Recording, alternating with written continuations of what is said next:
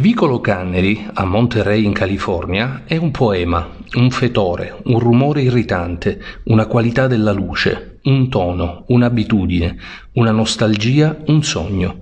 Raccolti e sparpagliati nel vicolo Canneri stanno scatole di latta e ferro e legno scheggiato, marciapiedi in disordine e terreni invasi dalle erbacce e mucchi di rifiuti, stabilimenti dove inscatolano le sardine coperti di lamiera ondulata, balli pubblici, ristoranti e bordelli e piccole drogherie, zeppe, e laboratori e asili notturni. I suoi abitanti sono, come disse uno una volta, bagasce, ruffiani, giocatori e figli di malafemmina e intendeva dire tutti quanti. Come avrete potuto intuire dalla citazione che abbiamo appena letto, questo mese parleremo di Vicolo Canneri di John Steinbeck. Eh, diciamo che sono stata fortunata poiché questo autore piace ad entrambi rispetto eh, all'autore di cui abbiamo parlato il mese precedente.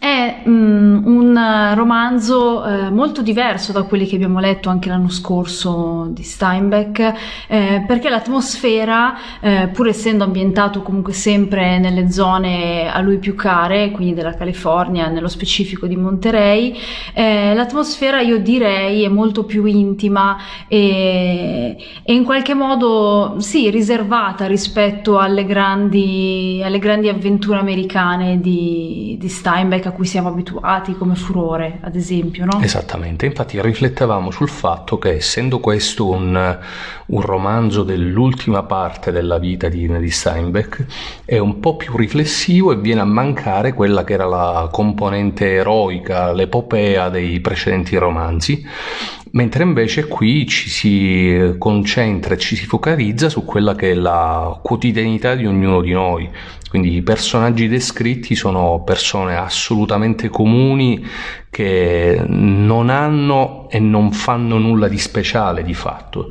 Però nonostante questo, ed è proprio per questo che ci piace, amiamo tanto Steinbeck, e lui comunque riesce attraverso il suo lirismo a tirare fuori una poeticità, una da azioni semplici, eh, eh, vivere semplice che, che, comunque poi ti rimane dentro il cuore.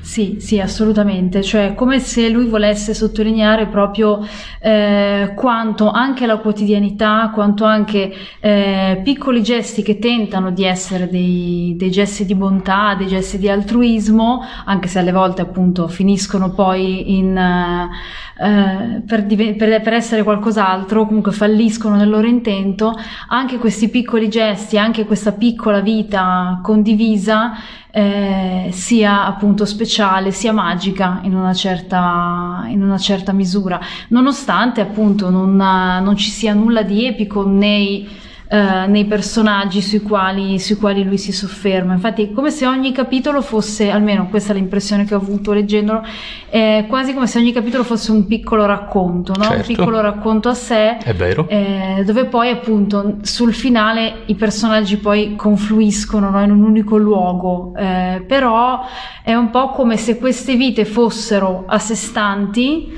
eh, e ci fossero ogni tanto, ci fosse ogni tanto qualche raccordo, qualche, sì, qualche collegamento.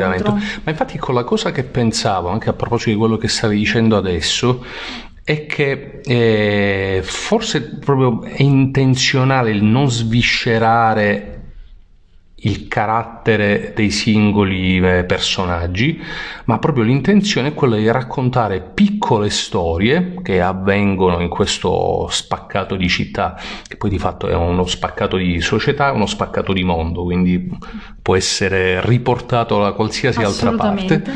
E un po' per il semplice piacere di raccontare le cose, un po' anche perché la nostra vita, la vita di ognuno di noi, a parte alcuni momenti in cui poss- possono essere considerati un po' romanzeschi, di fatto non si basa sulla, eh, eh, su una narrazione romanzata. No, ma è banale, sono, esa- esattamente, esattamente. La nostra vita si dipana attraverso una serie di azioni che, che sono più o meno banali, più o meno eh, pregne di contenuti.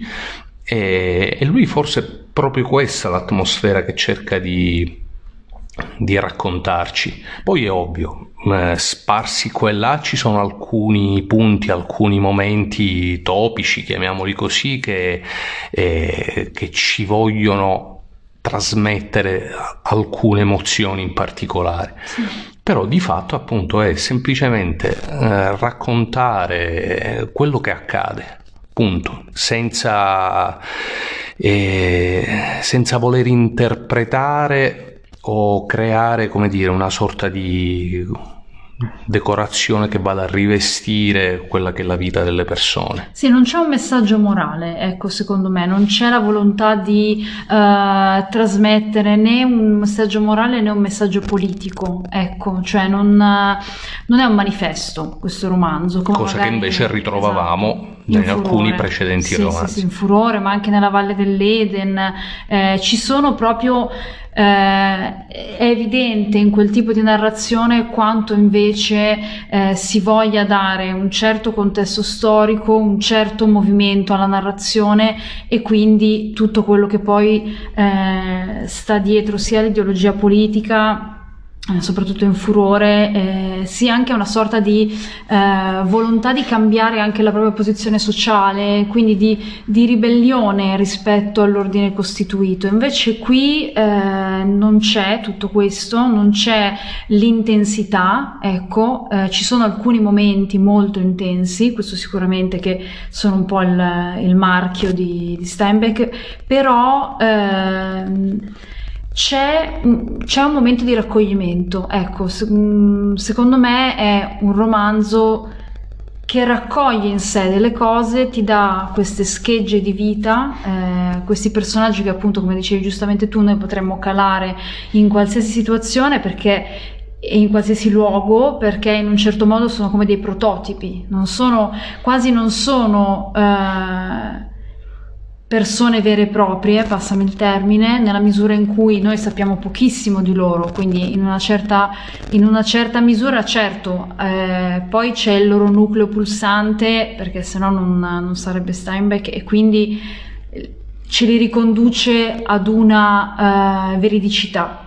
Però appunto potremmo essere noi fondamentalmente. Esattamente. Quindi, un po' per, eh, per chiosare anche, possiamo supporre che la morale sottintesa sia superata una fase di evoluzione della vita in cui siamo presi tutti dall'impeto, furori, eccetera, eccetera. Poi quello che, a cui ci riduciamo invece è la ricerca di una semplicità e di una condizione infinitesima. Sì, sì, può essere soprattutto perché lui lo dice, cioè lui lo dice esplicitamente nel, nel romanzo, quindi eh, quando parla degli abitanti di, di Flop House, chiamata così perché appunto sembra sembra un, un affare a perdere, diciamo così. Eh, lui, lo, il dottore, che è uno dei protagonisti principali del, del romanzo, guarda questi uomini seduti sulle loro panche eh, che si passano questa bottiglia appunto di, di liquore e eh, li riconosce per quello che sono, cioè sono persone che avrebbero potuto fare qualsiasi cosa della loro vita avrebbe, con tantissime potenzialità, quindi avrebbero potuto raggiungere eh, anche il successo volendo, eh, però sono stati più furbi perché hanno capito eh, che desiderare le cose non porta da nessuna parte, perché ti rende un po' schiavo delle cose stesse. Quindi sì, forse c'è un po' di pace in questa narrazione.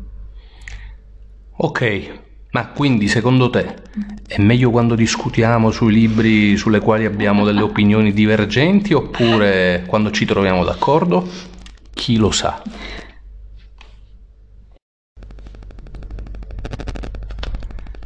Tom disse, perché una volta tanto non guardiamo le cose in faccia? Siamo messi male, stiamo andando a fondo. A che cosa serve illuderci?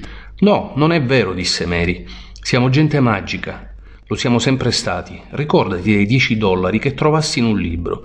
E ti ricordi quella volta che tuo cugino ti mandò 5 dollari? Non può accadere nulla a noi.